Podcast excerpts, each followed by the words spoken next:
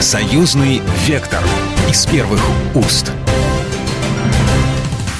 Здравствуйте, в студии Екатерина Шевцова, и вы слушаете программу «Союзный вектор». Наша программа посвящена самым важным событиям, которые произошли в жизни союзного государства.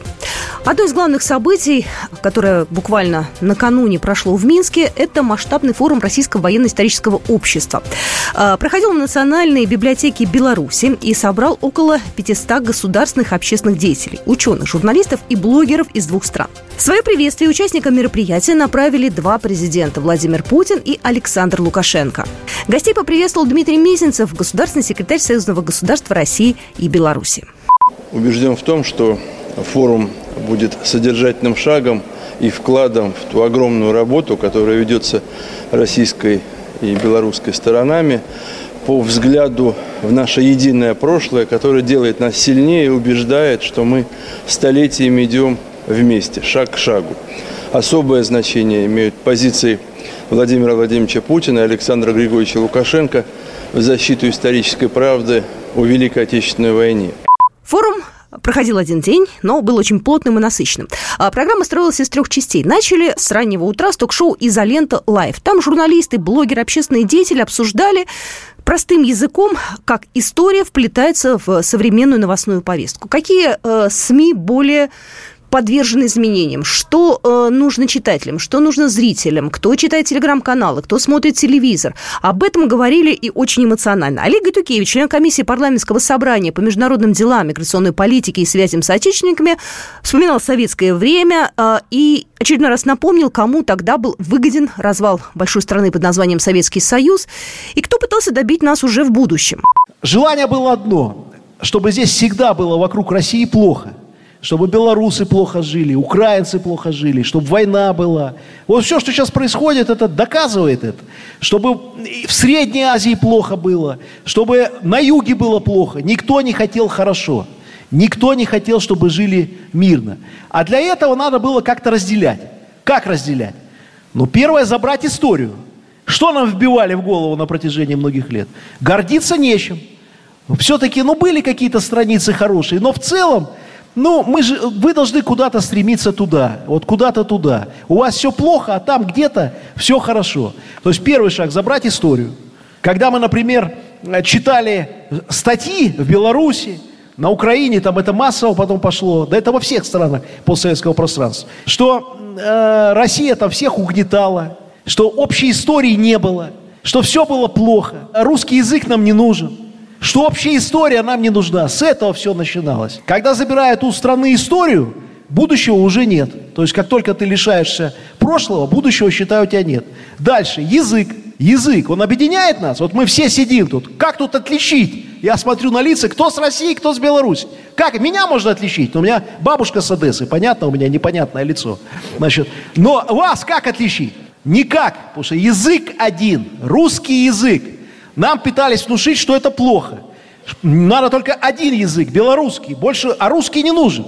Хотя на самом деле мы же богаче, когда у нас два государственных языка. Мы же богаче, это наш родной язык русский. Почему мы должны были от него отказываться? Но нам повезло, у нас президентом стал Лукашенко в 1994 году. Он свою политику строил, чтобы язык сохранить, союз с Россией сохранить. А кому-то не повезло. И э, третий миф – надо быть суверенными и независимыми. Ну, хорош, хорошо звучит. Суверенитет, независимость, красиво. Смотрим сейчас на Украину, на Литву. Нету суверенитета и независимости. Язык убрали, а суверенитета стало еще меньше. То есть вообще нет государственности. Ни у Литвы, ни у Украины. А у Беларуси есть. Смотрите, удивительно, оказывается, неудивительно. На самом деле все постсоветское пространство может быть сильным, суверенным, независимым именно в союзе с Россией. И я бы очень хотел, чтобы все лидеры постсоветского пространства это поняли. Ведь в чем иллюзия?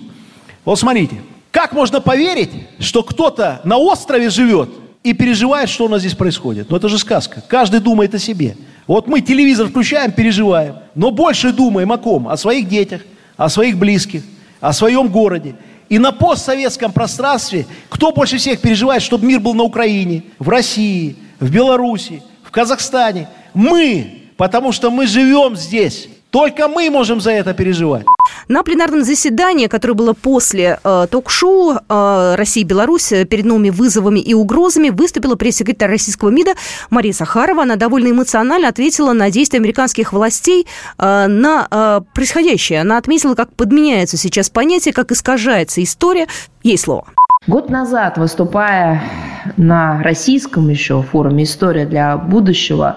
Русский Запад» э, в Светлогорске, Калининградской области, я упоминала разрушительную роль и опасность, которую представляют вернувшиеся в политическую элиту стран Балтии и Украины потомки бежавших после Великой Отечественной войны на Запад коллаборационистов и так называемых лесных братьев – с тех пор ситуация деградировала еще больше. В страшном сне нельзя было представить, что недобитые бандеровцы получат поддержку и одобрение своих преступлений в борьбе против русских, как они нас всех называют, на самом высоком политическом уровне, в парламенте страны, которая в годы Великой Отечественной войны, Второй мировой, была нашим союзником. Речь идет о бурных овациях канадского политического и военного руководства, парламента в полном составе, западного дипкорпуса в адрес эсэсовца из украинской дивизии «Галичина».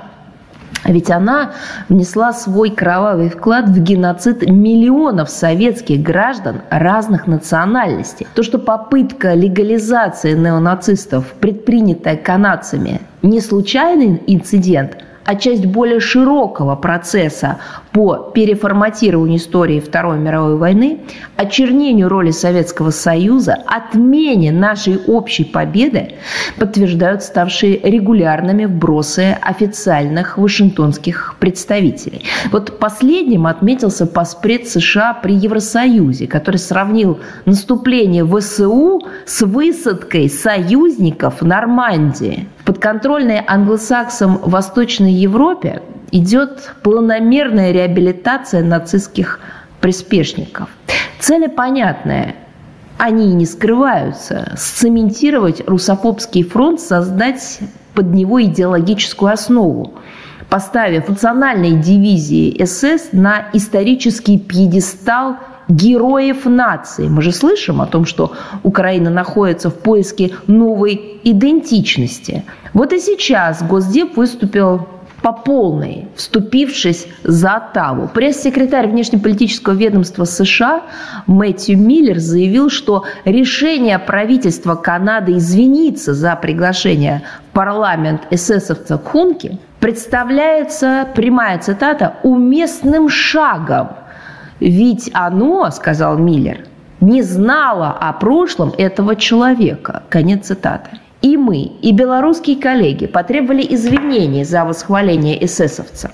Считаем, что за дружбу с нацистскими коллаборационистами, ксенофобами и экстремистами никогда не поздно покаяться. Только каяться надо по-настоящему. Даже через 40 и 70 лет.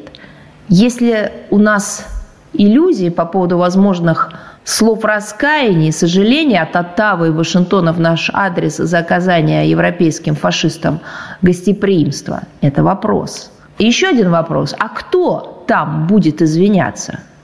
Потомки бандеровцев стали частью западной политической элиты. Что мы можем им противопоставить? То же, что помогло нашим предкам победить нацизм в 1945 году. Единство и твердую уверенность в собственной правоте – Большинство стран мира разделяет наше неприятие неонацизма. Это придает нам силы в отстаивании исторической правды.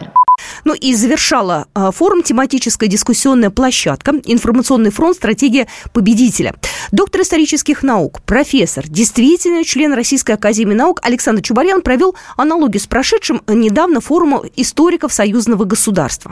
Прошедший форум историков России и Белоруссии наметил основные линии и направления нашей совместной работы. Это и оценка периода нашей общей истории, это и древность, это и средневековье, это очень важные события в связи с войной 812 года, это 20 век с ее трагическими разрывами и прочими вещами, и, конечно, это Великая Отечественная война, в которой мы были вместе. Я думаю, что в рамках вот этого Конгресса намеченных тем, сегодня я выделил еще две очень важные темы, о которых мне говорят мои коллеги не только в Беларуси, но и в других местах. Вы знаете, вот я тут связывался с ректорами университетов в Донецке и Луганске, я спрашивал, что вы хотите вот помощи по исторической части для ваших университетов, какие сюжеты вам наиболее интересны сегодня – и вы представляете, эти оба ректора, которые прекрасно, конечно, понимают и думают о том, как преподавать и как освещать историю Украины, России и так далее, чтобы противостоять искажениям истории, которая у них была несколько лет. Мне сказали, очень важно для нас проблемы концепции, методологии, понимания закономерности мировой истории. В этом контексте я думаю, что вот наше предстоящее э, сотрудничество с белорусскими нашими коллегами, очень важно обратить внимание на эти вопросы. Эта тема мы вчера завершили в Москве встречу директоров институтов истории стран СНГ. И там шел разговор о концептуальных вопросах. Я думаю, что это тема, которую мы с нашими белорусскими коллегами должны развивать. Я напоминаю, что вы слушаете программу «Союзный вектор». Э, сегодня мы обсуждаем э, форум э, Российского военно-исторического общества, который прошел буквально недавно в Минске, посвященный истории. И вернемся буквально через пару минут. «Союзный вектор» из первых уст. «Союзный вектор» из первых уст.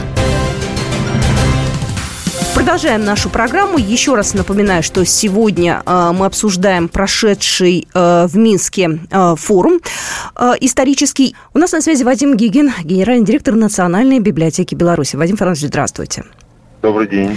Знаете, по э, долгу службы я регулярно рассказываю о различных событиях, которые касаются нашего союзного государства. И вот за последнее время было очень много различных э, форумов историков. То собираются э, представители академической школы, то блогеры, то еще кто-то.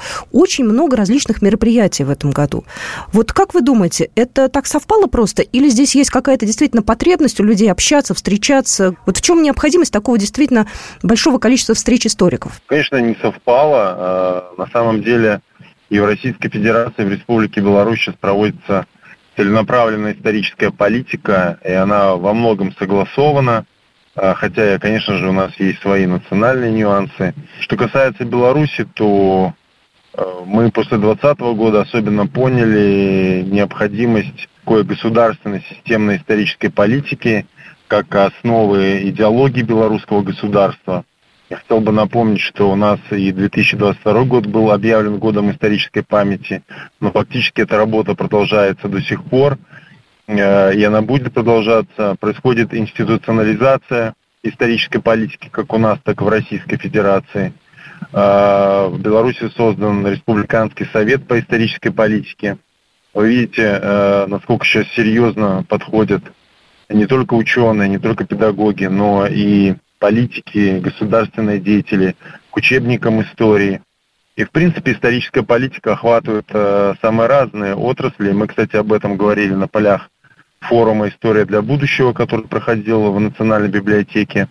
Э, это и литература, это и э, кинематография, театральное искусство. Все это часть э, большой исторической политики, и я убежден, и более того, есть уже конкретные договоренности о том, что такая работа будет еще более интенсивно продолжаться и в будущем. А, на форуме, который прошел в Минске, «История для будущего России и Беларусь», было много очень интересных э, людей, экспертов, и российских, и белорусских. Вы, когда обращались к присутствующим, вы отметили, что там есть не только российские и белорусские историки, но приехали еще из Польши, и украинские есть.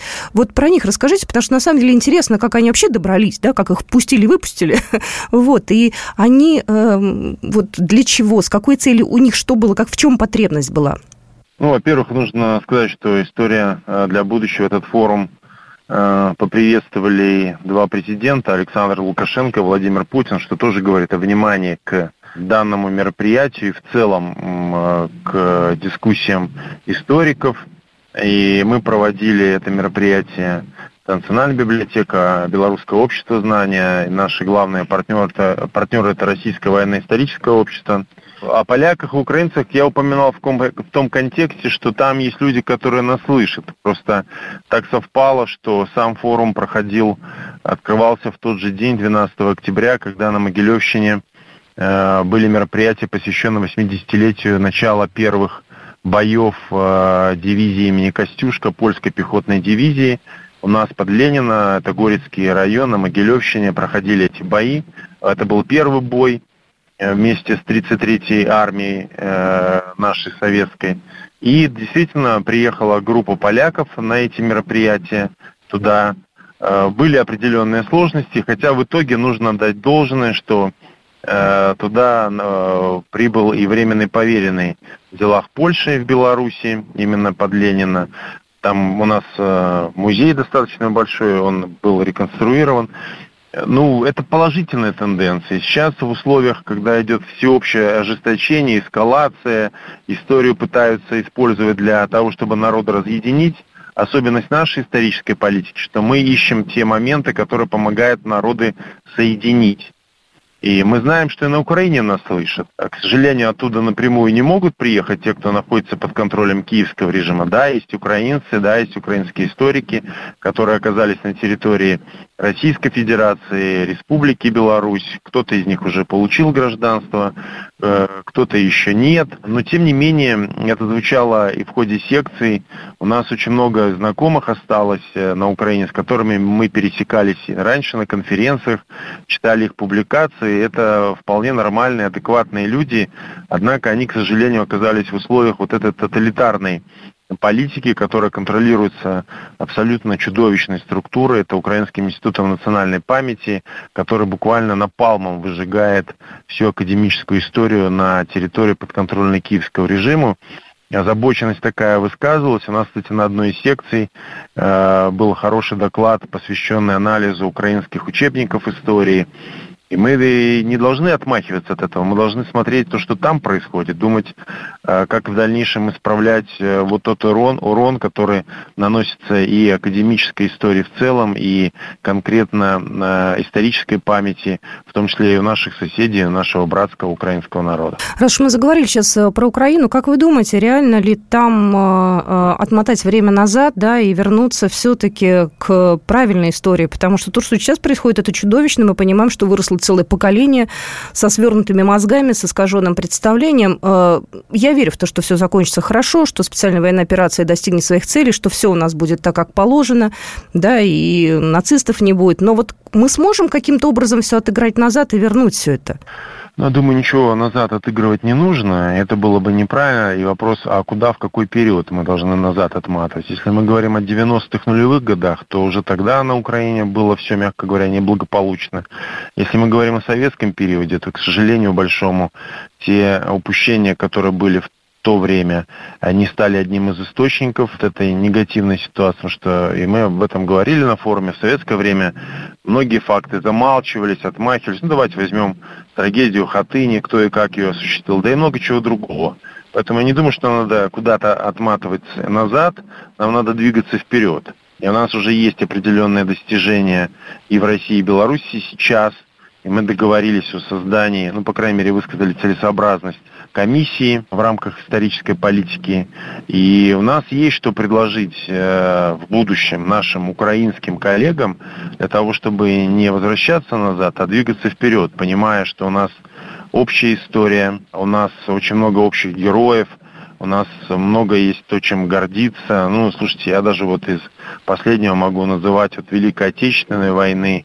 Возьмите тот же концерн Антонов, Южмаш, это все достижения советского времени. Ну, невозможно представить нормальное украинское государство без вот этого огромного пласта, без этого фундамента советской Украины. Я уж не говорю о том, что было до того. И, конечно же, вот здравый, объективный взгляд на эти события, э, он поможет э, украинскому обществу и обрести нормальное цивилизованное будущее. Я знаю, что во время форума было заявлено, что Россия и Беларусь зададут э, совместную комиссию по истории. Вы об этом только что сказали. В чем задача этой комиссии? Чем будете заниматься? Что является, там, скажем, высокой самой целью этой комиссии? Главное это не допускать вот этих э, фальсификаций, объективно обсуждать наше прошлое, договариваться о совместных исследованиях, обмениваться методами работы, в том числе популяризации истории.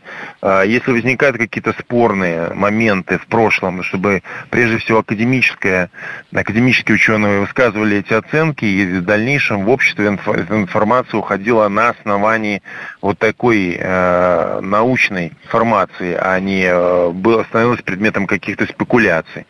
То есть мы должны извлекать э, уроки из ошибок прошлого, чтобы у нас не было каких-то фигур или событий умолчания, не было белых пятен, мы не прятали голову в песок, как страусы, по поводу там каких-то сложностей, а могли вырабатывать э, необходимое объяснение для наших людей, что произошло, почему произошло.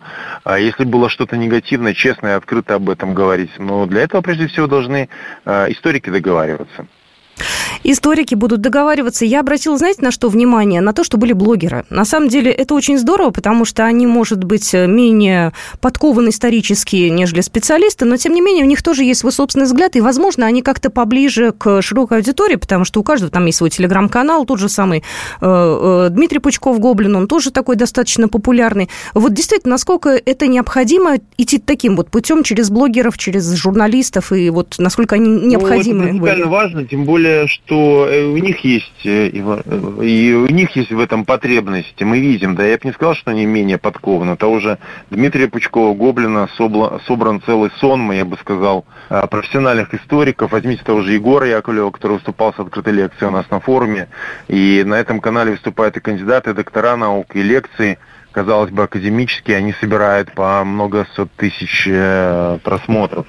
Поэтому я думаю, что здесь мы можем говорить о взаимном интересе. Но я бы сказал, что есть определенный бум, а, связанный с исторической информацией. Ведь казалось, ну, у кого может вызвать интерес какая-нибудь лекция по Ливонской войне?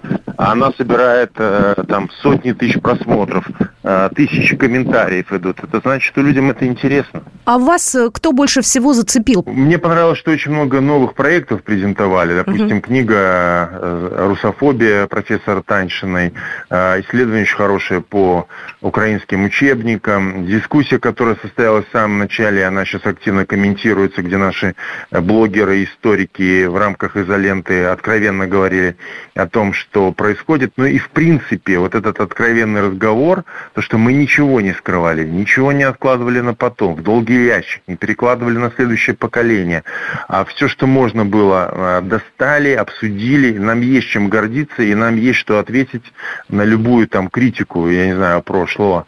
А, вот эта сила, вот историческая правда, она буквально в форуме ей дышала. Вот это была особая атмосфера, которую все отмечали. Вадим Гигин только что был у нас на связи, генеральный директор Национальной библиотеки библиотеки Беларуси. Программа произведена по заказу телерадиовещательной организации Союзного государства. Союзный вектор из первых уст.